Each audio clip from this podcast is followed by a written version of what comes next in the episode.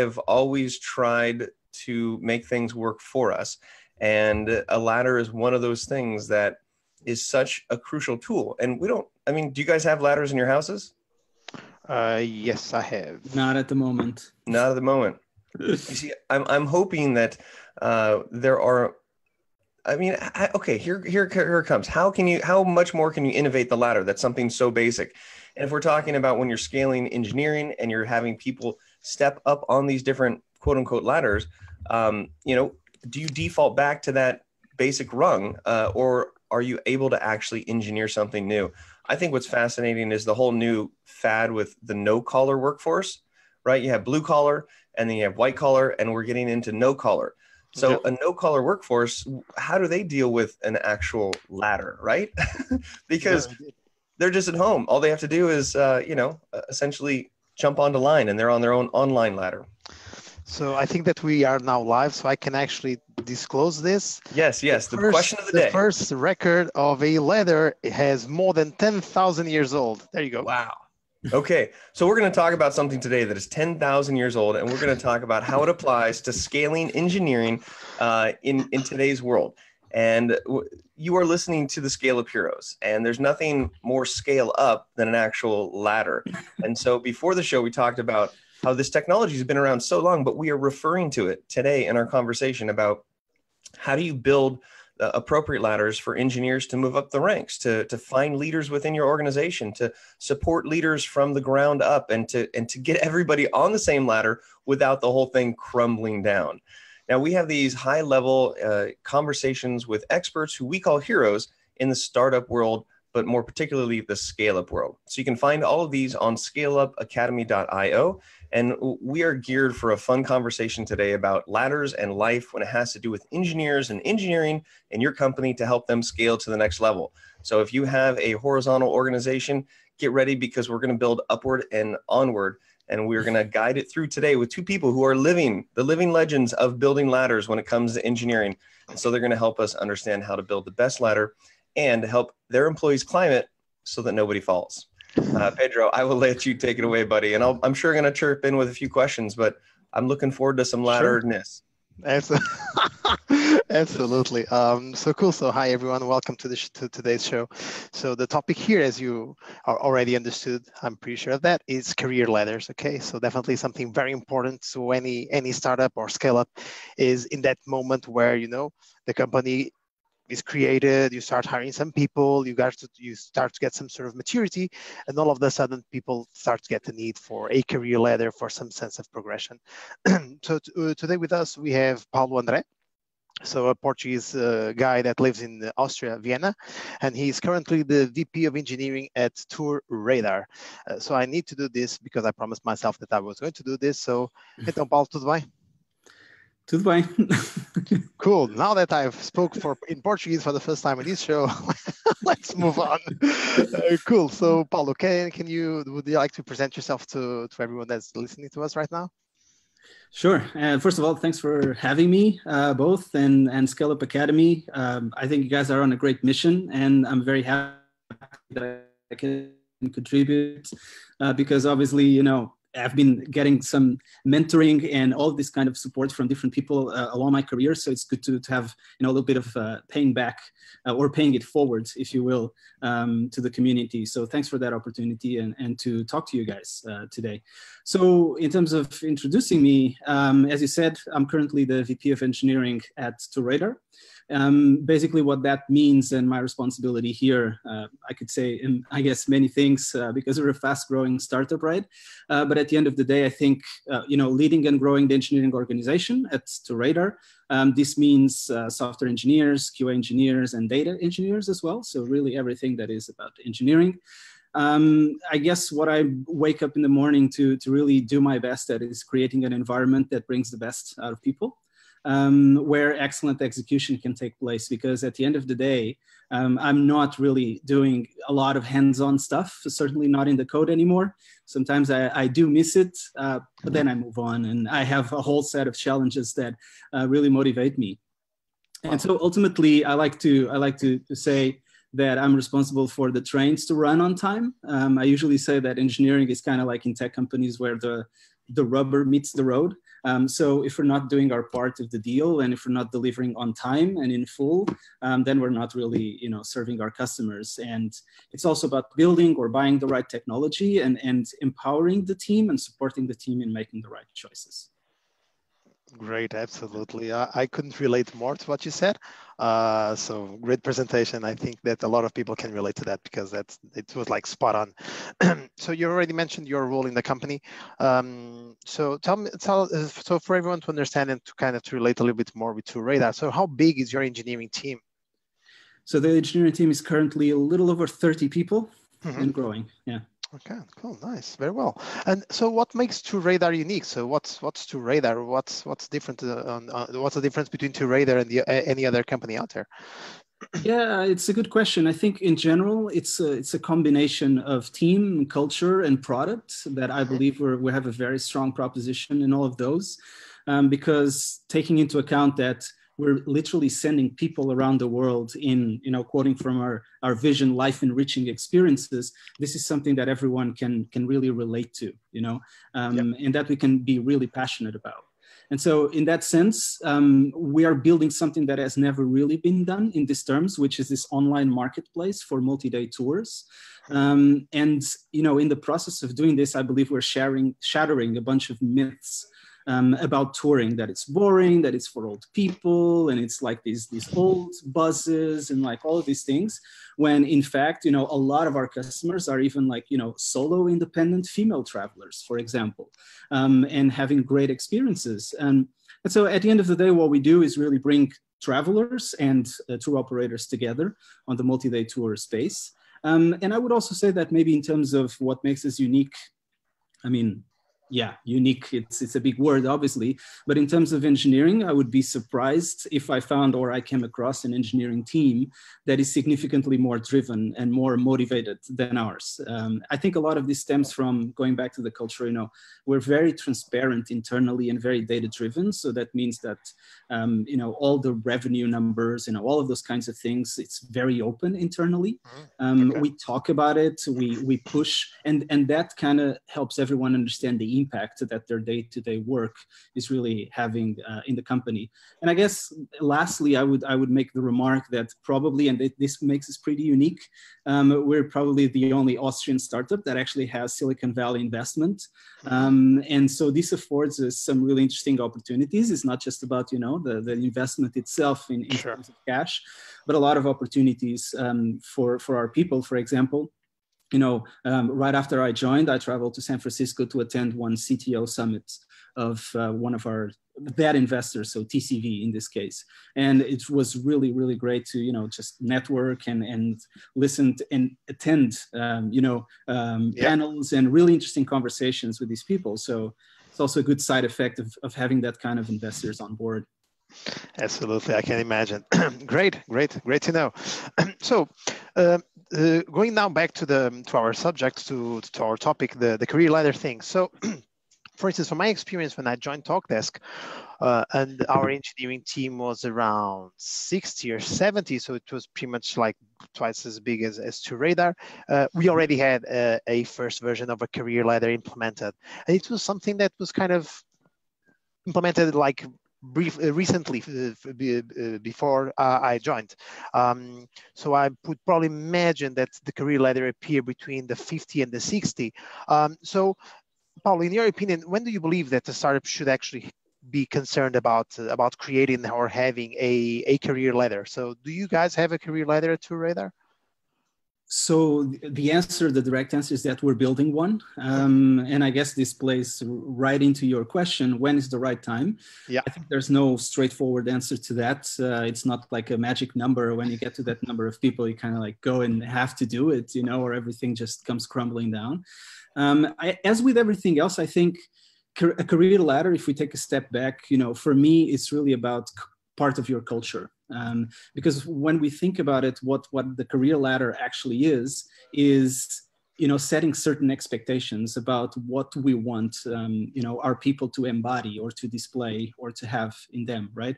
So same for values and same for mission. I would argue that codifying your career ladder should come as early as possible, but not earlier. So I guess from a business perspective, you know, of course, the concept of product market fit is quite elusive. But I would say that from that perspective, once until you achieve some form of product market fit, it's probably not something you should be worried about. So I guess all ounce of energy needs to go really into actually building a product and delivering sort of an MVP to make sure that you actually have a business to begin with, right? So yeah. Otherwise, what are you building? So once you get past that point, and I guess this then kind of like gets correlated with the size of the team. Usually when companies, that's certainly what happened with TourRadar when we got like a significant investment round on board, then of course the team, we had the cash to grow and to scale the company. And so in that sense, once you start getting to a point where not everyone is sitting in the same room, for example, you need to start thinking about making a lot of things that were previously implicit and that was okay. Yeah. Now you need to think about very proactively, hopefully, how to make it explicit. So again, from a team perspective, once you're not all in the same room, it starts to make sense to think about these things. For us, it's now around the 30 people mark, and going beyond that, that we really feel like people are clamoring, so to speak, for this kind of thing, and also to attract the talent that is looking for this kind of growth framework. No, absolutely. I think you mentioned a brilliant yardstick. If not everyone fits on the same room, definitely you need to have those stuff in place. So you just mentioned that you're creating one. So I'm curious because, for instance, from my experience, or at least when we created one, the way that we decided to create was we searched a lot online. So for other examples, you know, because a couple of pretty cool companies actually kind of open source their career ladders, and it is actually a very good starting point, or at least a source of inspiration. And that was pretty much what we did. So we kind of took a closer look, or a serious look, to a lot of companies, trying to understand a little bit to which sort of type of career ladder we kind of, you know, related more with, and we just grab one and we tailor to our reality. And obviously from there, we just kind of continuously improve it, you know, because it's pretty much like a living document, at least here at Talkdesk. So into right there, what are the steps that you're already taking in order to create the career ladder? Yeah, I think you have a great point there. And to be very honest, that's definitely part of the approach that we have taken here. I did spend a lot of time. I had some experience from the past where I worked before, but now here at TourRadar, I also spend a lot of time researching other companies, you know, like Kickstarter comes to mind. They have a very open and Rent the Runway and I believe also Meetup and so on. So these companies is very good that they're transparent about these things. And I don't think they're giving anything away, to be honest, because at the end of the day, you know, a career ladder that makes sense for your company is not necessarily the one that's going to make sense for another company. You're not giving away any secret sauce. So I think there's a factor of inspiration that you can get, you know, if you're doing it for the first time. What does a career ladder actually look like, you know, in terms of structure? What are we talking about here, right? And so in that sense, it's good to have that inspiration. But I think it's also important to take a step back and look at the career ladder as something that literally describes what are the set of traits that make people successful in your company. That's going to be different from other companies, right? So ladders define to a certain degree, or to a high degree, what are the expectations that we have on our people? And then an interesting property or side effect is that they also become a framework for growth, because you're going to have these different levels. But the point that I'm trying to make is that I think the first and foremost, the importance of a career ladder is making it explicitly what is valued to what degree at your company. And that's going to be different, you know, and this can be things across obviously technical skill when we talk about engineering teams, but it can also be how do you communicate? How do you collaborate? Absolutely, like the impact that you can do. Exactly, like what are the leadership skills that we prize and that we value? You know, what is, for example, the scope that you, or the impact that you're expected to have in each of the levels, and so on, right? So I would say to create one, going back to the original question, to build one, I would start looking into what are these areas that make sense. Don't go overboard. Like I would say like 4, 5, 6 in that area would be a good number of kind of like key areas that we're going to then define what are the behaviors that we want to encourage across each of those areas, right? And then sort Absolutely. Of make it incremental across seniority. Just to give you an example, I would expect a more entry-level engineer to seek mentorship, but I would expect a senior engineer to give mentorship and to be open to give this mentorship. You know, I would expect an entry-level engineer to be able to do like mid-sized or small technical implementations with some guidance. That's certainly not what I expect from a senior engineer. I expect them to be able to, you know, work across different areas and across different projects and also see how it all comes together, you know, have like the bigger picture kind of view. So it can be complex to actually do it, but I think going back to what matters to your company and what you want to value more is super important. And maybe a last point that I would make in that is that dual ladders, I think it's something that is a lot talked about, meaning like a technical track and a management track. Sure. Those are must-haves. Exactly. I think that's something that is very, very common in the US and especially in San Francisco and California and Silicon Valley companies. But it's also, I think, catching on a lot in European companies. And I think it does make sense because one thing that I've seen startups do a lot is that there's this tendency to promote the best technical, from a technical perspective, the best engineer into being the lead engineer, and that means managing people. And that usually doesn't go so well because it doesn't correlate too well with people's skills. Indeed, you usually tend to lose a great technician or a great engineer and get a crappy or not so brilliant manager. So that actually is something that one thing definitely doesn't correlate with the other. Absolutely. Ryan, do you want to jump in? And yeah, I have a quick question. I love the fact that we're being cognizant that we don't have a ladder until we need a ladder. But I want to be cognizant of the fact that when you don't have a ladder, there are people who are trying to build their own ladders. And so one thing I haven't heard about is how the employees can help influence what the ladder is, or some of them might already be building a ladder. Some of them might come with a ladder already because they have a stronger, say, personal brand. They're recognized as an expert. Mm-hmm. So in this building process, when you're about to fill the room to where you're starting to consider this, are you actually looking to see what of these values and ethics and cultural elements are already present within these employees and say, hey, can we borrow two of your ladder rungs? Or can you put that as a buttress onto our ladders?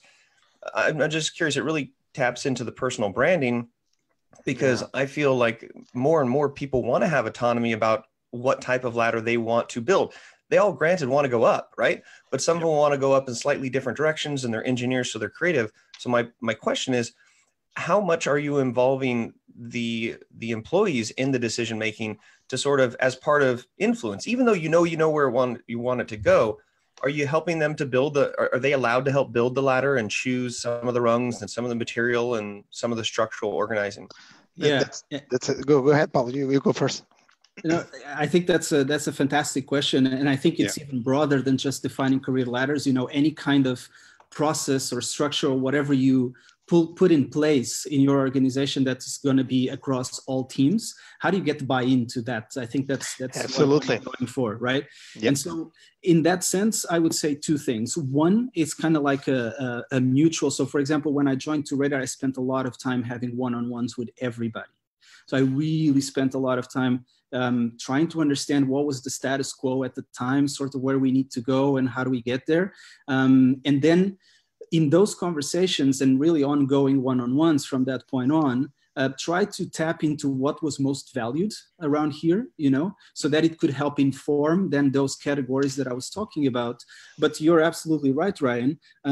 The idea here is that once you have, let's say, a version 1 or a draft version of what the ladder looks like, it's super important to actually put it out there and say, hey, guys, what do you think about it? You know, does it make sense or not? You should not fall, I think, into the trap of, you know, changing your career ladder definition every couple of weeks. You know, it should be stable for like 6 months, but I would definitely, when you roll it out the first time, allow at least like 2 weeks or 1 month of ongoing feedback, super transparent, so that everybody can speak their mind. You're going to end up certainly with a better ladder. And by the way, I think I've seen in the past that this can be a little tricky for some engineering leaders, because having this kind of like, hey, tell me, team, what do you think about this? Sometimes is kind of equated with weakness, or we don't know what to do, so we're kind of lost. And I think that it's far from that. So it's really about tapping into the team, understanding, because the team will tell you one way or another what they need and what they value more, and then you can actually put it out there, and you get instant buy-in if you do that successfully. Absolutely, you know, because this is pretty much like having a career ladder being adapted to your people instead of actually having your people adapted to a career ladder. You know, and another point that you touched that me is crystal clear is, well, you make a decision, hopefully with your team, making sure that the career ladder is something that everyone sees themselves in it, and then just kind of stick to it. Because just like you said, if you have then one guy that's complaining, say, hey, I don't agree with this because, you know, in this way, I'm not senior and I'm a senior guy. And if you're just kind of changing and making exceptions, then you're pretty much killing the whole concept. And that will make you, put you in a very fragile position. So absolutely. So now that we are talking about this, and kind of it sounds like a perfect segue for my next question, you know, because all of this, you know, how the career ladder looks like, how do you create it? Do you involve the people or not? So one thing that I actually missed when I joined Talkdesk, because just like I said, when I arrived, the first career ladder was already created. I understood that the first time that you have the career ladder in place, to put the people on those steps, let's call it that way, or on those levels, it's something that is not that peaceful at all, right? So what is the criteria? Okay, so let's say you have now 30 engineers. So let's say that for some reason you have software engineer level 1, 2, and 3. Or you have entry, mid, senior.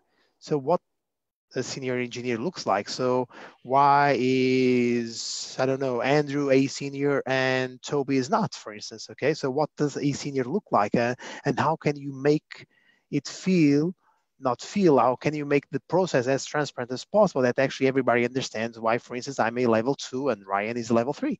So do you guys have already any ideas on that?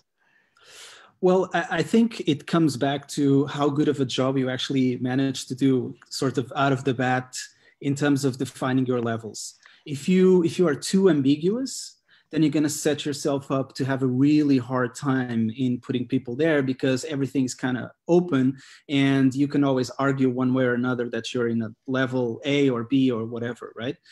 However, if you also make things too restrictive, and then that also doesn't work, because everything is like super boxed in and it's not flexible enough. So finding that happy medium is tough. And once again, going back to Ryan's question, involving the team and getting that feedback is super important, because I think it gets you a lot closer to that.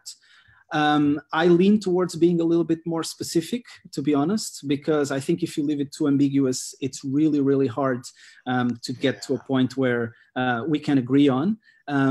I would say that maybe an interesting tactic, it may not work for everyone. Again, it depends on the culture.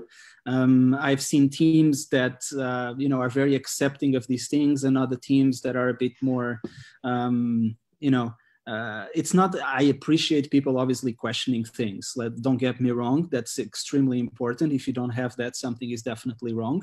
But where it's just more difficult to get these things rolled out.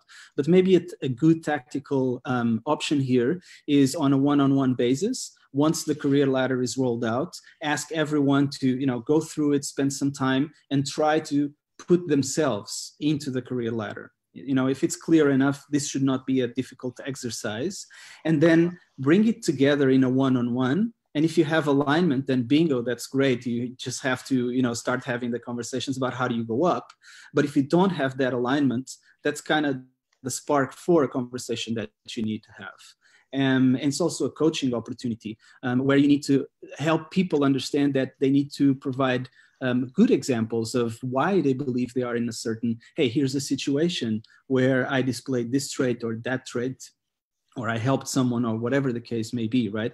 But I think, getting people to self-assess and put themselves in a one of the steps of your ladder, it's a great thing, because I think most of the time there will not be a misalignment, and when there is, we can work through it.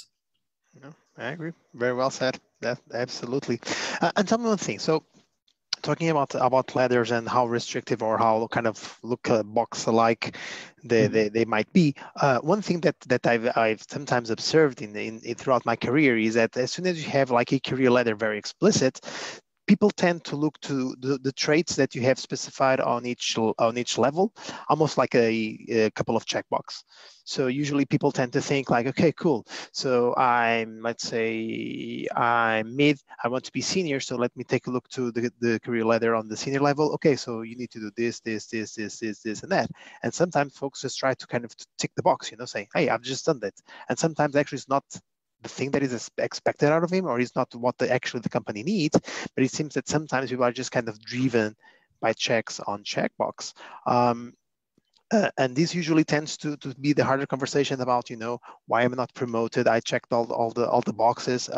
And obviously sometimes people forget that it's not about just checking, but also about the consistency and the continuity of that sort of behavior. How do you see that thing working out for your new career ladder? Yeah, I think the career ladder itself, just by itself, is kind of useless, to be honest, because it's really the conversations around it and the continuous discussion about where you are and where you want to be and the steps to get there. That's what is really going to make the difference, right? And this is exactly one challenge of startups that are scaling up fast, especially more towards the beginning, where you don't really have engineering managers. You have a bunch of, you know, great developers that are building stuff and putting it out there. And so you don't have, from the people side, that capability of actually using a career ladder effectively. So I would say that it needs to go hand in hand. And certainly what we're doing here at TourRadar, we're not only developing engineering managers in-house, but we're also at trying to attract the best talent when it comes to engineering management. And it's very helpful when people actually have done this and worked with career ladders a couple of times before, because they already have gone through the pain of putting something like this in place and working through it, right? It really comes back to the people there. No, I agree. Real quick, I heard you say pain, but I didn't just hear you. I saw you say pain. So I just want to know, like, I don't know if we open up a whole Pandora's box here, but when you refer to that pain, like, what is the single biggest or maybe the top painful part of that? Because is it the implementation? Because I felt that word was very strong. There's something in there. You mean the pain was the strong word? Or yeah, no, just came pain out. You know how you can't hide stuff? You're like, oh yeah, and that was really painful. And then anyways... Yeah, so, you know, one thing that I feel can be painful, and by the way, every time we're talking about, you know, people, and we're talking about, we're all humans and we all have our quirks and our nuances, and sometimes we have a bad day and whatever else. But the reality is that when there's a mismatch of expectations, these can lead to those painful conversations. So to give you an example that is not very concrete, but still an example, is that when people tell you, hey, but I pushed for this, but I pushed for that, therefore I'm a senior. Yeah. But the reality is that I read this somewhere and it really resonated with me. You judge, you know, more junior people on effort, but you judge more senior people on outcomes. So just pushing for it and having great intentions and pushing, if you're not actually getting something to change, maybe you still have some way to go on your ability to influence things and to actually provoke that change. So, you know, usually people that are clearly still have some way to go to be truly considered, you know, more experienced senior engineers, have by definition a little bit less self-awareness, I would say. And by the way, this is absolutely fine. You know, people can get better. This is all about the growth mindset that we're constantly supporting around here and championing around here. So it's not like, oh my God, you're not a senior now, your life is over, your career is over, what are you going to do now? But people take this hard, and that's why this sometimes it's painful, because you cannot just lower the bar. You're doing a disservice to your team and to your company. So that's the pain, because it's about people and it's about disappointment, at least temporary. People falling off the ladder temporarily, or getting caught up. No, unfortunately, sometimes it's actually permanently. You know, Ryan, because for instance, when you're asking about this sort of pain, it's I think that Paulo was saying everything correctly. It's like it's all about managing expectations and dealing with people getting disappointed. You know, because for instance, if someone is clearly not a senior, but on his mind he you know, and that actually is a very interesting effect that it's already studied a couple of years ago. I can search for the exact effect that it is, you know. The image is quite clear, you know. It's a cat looking into the mirror and seeing a lion on the other side. So usually that's something that happens quite often, you know, like I think that I'm much better than I actually am. Mm-hmm. The thing is that sometimes people get so disappointed with that, and it's so hard to manage their expectations that actually people decide to leave. And that, at least to me, it's like the biggest pain that I can feel on my job, because every time I lose someone, to me, is pretty much like a personal defeat. So yes, definitely this is something very, very tricky to deal with. Yeah, Pedro, just to add sure. One thing quickly to that, I think going back to your point of, you know, running the risk of people just using it as like checkboxes and just go up as fast as possible. Again, goes back to the way you communicate why a career ladder is important and why are we putting it in place, you know, in the first place. So it's really about understanding that this is about improving ourselves. It's the same thing, for example, of performance management and compensation management. Usually these are very tied together, when the reality is, you want your people, and they should want that to evolve, to become better, to become the best version of themselves. That's going to be good for them. That's going to be good for the company. And then being compensated, you know, fairly in accordance to what you actually are impacting the company should be something that, in obviously a good company, a good culture, should be something that comes naturally. But they should be kind of dissociated. And I feel the same way about career ladders. This is not just something to get to the top as fast as possible. This is something that is there to support you in becoming better. Absolutely, because this is not about a race, it's about personal development or professional development, whatever you want to call it. So we really can't lose focus that the career ladder is just one more tool for the person to develop itself even better, even further. It's not about the competition of who gets to the top faster. I totally agree. So, by the way, so the effect that I was mentioning is called Dunning-Kruger effect. Yes. Okay, so it's a cognitive bias. Exactly. So one last question before we go to the closing one, and this is actually something that I've experienced both versions, and to me is definitely not that clear, the one that I prefer, although I'll probably will prefer the latter that I'm going to mention right now. So Paulo, taking consideration they're even creating one, so it's the question gets even more interesting. So do you favor taller ladders, so with tons of levels? Let's say, okay, so the engineering career has like 11 levels, or do you prefer a shorter one? I can build on that too, because I have a very strong opinions on that, but Please share your opinion. Look, I'm personally, when it comes to, I think engineering teams and, you know, startups and fast-growing companies, they're at the end of the day complex adaptive systems. And so the complexity is there by design. I think it's our job to try and not only manage, but certainly try to reduce complexity wherever possible. So if it's in our power and we're just adding, you know, feeding more complexity to the system, maybe we're not helping ourselves by doing that. So in general, I am a fan of simplicity first and foremost. When it comes to this, you know, it's not just saying that, yeah, it should just have 2 levels. It's simpler, obviously not. But then again, if you have the 11 levels or, you know, something of that kind, as you mentioned, that's certainly bound to get really complex. So how do you actually find all of those nuances so that you have 11 more or less clearly defined career levels, right? So it's pretty tricky. On the other hand, if you only have 2 or 3, maybe it's just so broad that the personal development and kind of going up the ranks in the company becomes compromised, because to get to the next level, maybe it's like a 5 or 6 years jaunt, you know. And at the end of the day, I think if we look at statistics for these kinds of things, I think it's around like 2 years that people on average stay at startups and scale-ups and whatever else. So that would not work either. So it should not become a title game for no benefit.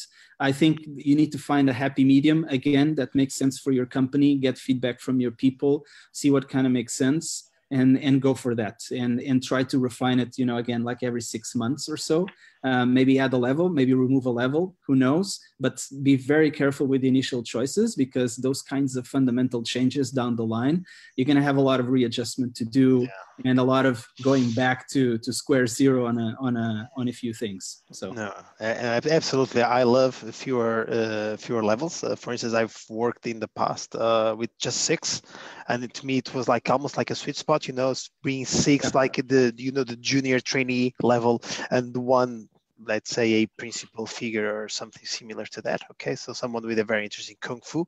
I think that tends to be less distractive than someone that has like 20 levels to go through, and then it's all. And then I think it actually favors the race that we spoke about early. That definitely we should avoid. So cool. We are pretty much running out of time, and at least in my humble opinion, I think this session has been amazing. So we really like to. So before passing the word to Ryan, we usually love to ask one question that is pretty much agnostic from the topic of today's topic. There is one engineering advice that you, Paulo, would give to any startup that is listening to us and has the ambition to scale. So if we could only ask you for one engineering advice, which advice would that be? That's a big one. I think in general, you know, really focus on your people and listen to them. I know it's cliche at this point, but the reality is that in the past I've seen examples where it's just, you know, some core value on the wall that really does not translate into meaningful action. So really focus on your people, listen to them, because one way or another, they will always tell you what they need and what's getting in their way, and exactly what needs to change. So things become better, teams become more productive, become more effective. And so I guess I can cheat a little bit on your question and give like a sub thing within that. Absolutely. And I would say that, you know, when we look at underperformance, be it team level or individual level, usually I would say 90% of the cases, certainly in my experience, come down to lack of clear expectations. So your question is the ambition to scale. When companies want to really scale, again, like I said in the beginning, be mindful of making the implicit explicit. And that comes with a lot of empathy for other people. What you know is true and is very important information, you cannot just assume that somebody else knows that is the case. And so making things explicit and setting clear expectations about everything continually, I think it's the big difference, and really helps companies and individuals and teams be as self-aware as possible so that they can really go for it and really understand what needs to change. And scale-ups are constantly changing, so you need to constantly adapt. I agree, totally. Brilliant. Ryan, back to you. All right, so as you can see, I've been taking notes and I've been drawing. So over here, just so you understand, these are the different sort of talking points. And then I started to write down in the middle what could actually be the rungs. And then, you know, as you're talking, I'm also sort of building the visual there. And then that's awesome. We're hacking away on it. So nice. I've been trying to think, how can this podcast be an actual blueprint to build a career ladder that will work for your own individual company? And in a very particular order, in order to build this thing, you first have to understand whether or not you need a ladder. And I think that's important, because if you have enough people to fit them all in a room, well, you don't need a ladder, because everybody's standing on the table and then helping each other out. And it's like cheerleading squad, and you get people up to the top. You don't need that. But once you reach the point where you need some sort of a ladder, you first have to figure out the material. And in my mind, the material is what I heard over and over: the expectations, the values, and the ethics. So are you more of a mahogany? Are you more of a redwood? Like what kind of density and strength? Maybe it's recycled because you guys are eco-friendly or whatnot, but actually thinking through the material as the actual building blocks and the strength that you need. Maybe it's a balsa wood, right? You guys are light and nimble and you're on your toes. Then it's about creating the structure. And as you see here, there's more than one way to build a ladder, right? You've got up, you've got down. There's all kinds of, we're talking about engineers here. So you've got to engineer something that works, but you can't forget to inspect it. And so an actual, like you would have a building inspector come in, you have to have somebody identified to come check the rattles, see if it's working, whether it's every 12 months or 6 months, but not too much. Then it's about alignment. You can still have a structure that is structurally intact, but it's it's off kilter or it's going in the wrong direction. And so it's not always a rebuild, it's maybe just a reposition. And then understanding that it's adaptive. So making sure to put joints and making sure to build in the ability for adaptability, specifically to get feedback and buy-in from the people who you're building ladder for. Because I have a history of putting up Christmas lights. That was my first entrepreneurial venture. And I've spent some good times on ladders. And some ladders I look at, I'm like, there's no way I'm stepping foot on that ladder. But if you actually get me involved in the process of building it and you have my opinion, then I'm sort of tied into it. And the last thing is to keep building. And I think that if you are not thinking of the ability to adapt and adjust with the ladder or build a new one, you're definitely not in the position to scale, because things change, businesses change, technology changes, politics change. And so if you look at this as a static ladder, it's no good. You need one of those infomercial ones that turns from a ladder into a bench and then also can carry pots and plants and everything like that. So I think it's really been fun to think about this 10,000-year-old legacy to try to help people literally get up and to literally scale. And it's fun to have an intense breakdown on it. And my favorite part of the discussion is how you are really supporting the employees as part of the process. It's not a top-down, we're up here, we're going to build a ladder so you can come up here. It's about helping people self-evaluate. And at the end of the day, I really agree that managing expectations is going to be the one thing that brings the ladder down. Because if you think it's going to hold more, or you just expect and you don't really build it properly, then all of your growth can come tumbling down in a series of cartoon Acme Roadrunner and Wile E. Coyote style, right? Absolutely.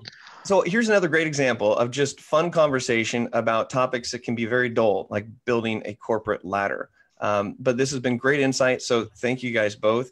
And if anybody out there enjoys this type of, I guess, conversation that's real conversation, you can check out these podcasts at scaleupacademy.io. Find us online, follow the people that are involved, reach out to them. Don't think that just right now is the only time to connect. I'm sure these guys are both willing to connect with you on LinkedIn or wherever it may be, because you might have more questions, but those questions could also spark new shows. So keep in touch with us. We're excited for really what we're trying to do is help you build a better mousetrap. And if you know the game Mousetrap, there is definitely a ladder that goes on within that. So on behalf of myself and the entire crew here at the Scale Up Academy, I'd like to say goodbye and thank you. And definitely when I go touring, I'm going to hit up the TourRadar, because I want I want you to solve my problem. Absolutely. We're here for that. That's our mission. Excellent. All right. And maybe if I'm speaking out that way, I'll come and rally up your troops. Who knows? All right, everybody. Well, this has been fun. Build ladders, but don't just build them for the sake of building them. Remember, they're made out of your expectations. And so get that right and you will continue to scale. All right, guys. We will see you. Thank you all. Bye.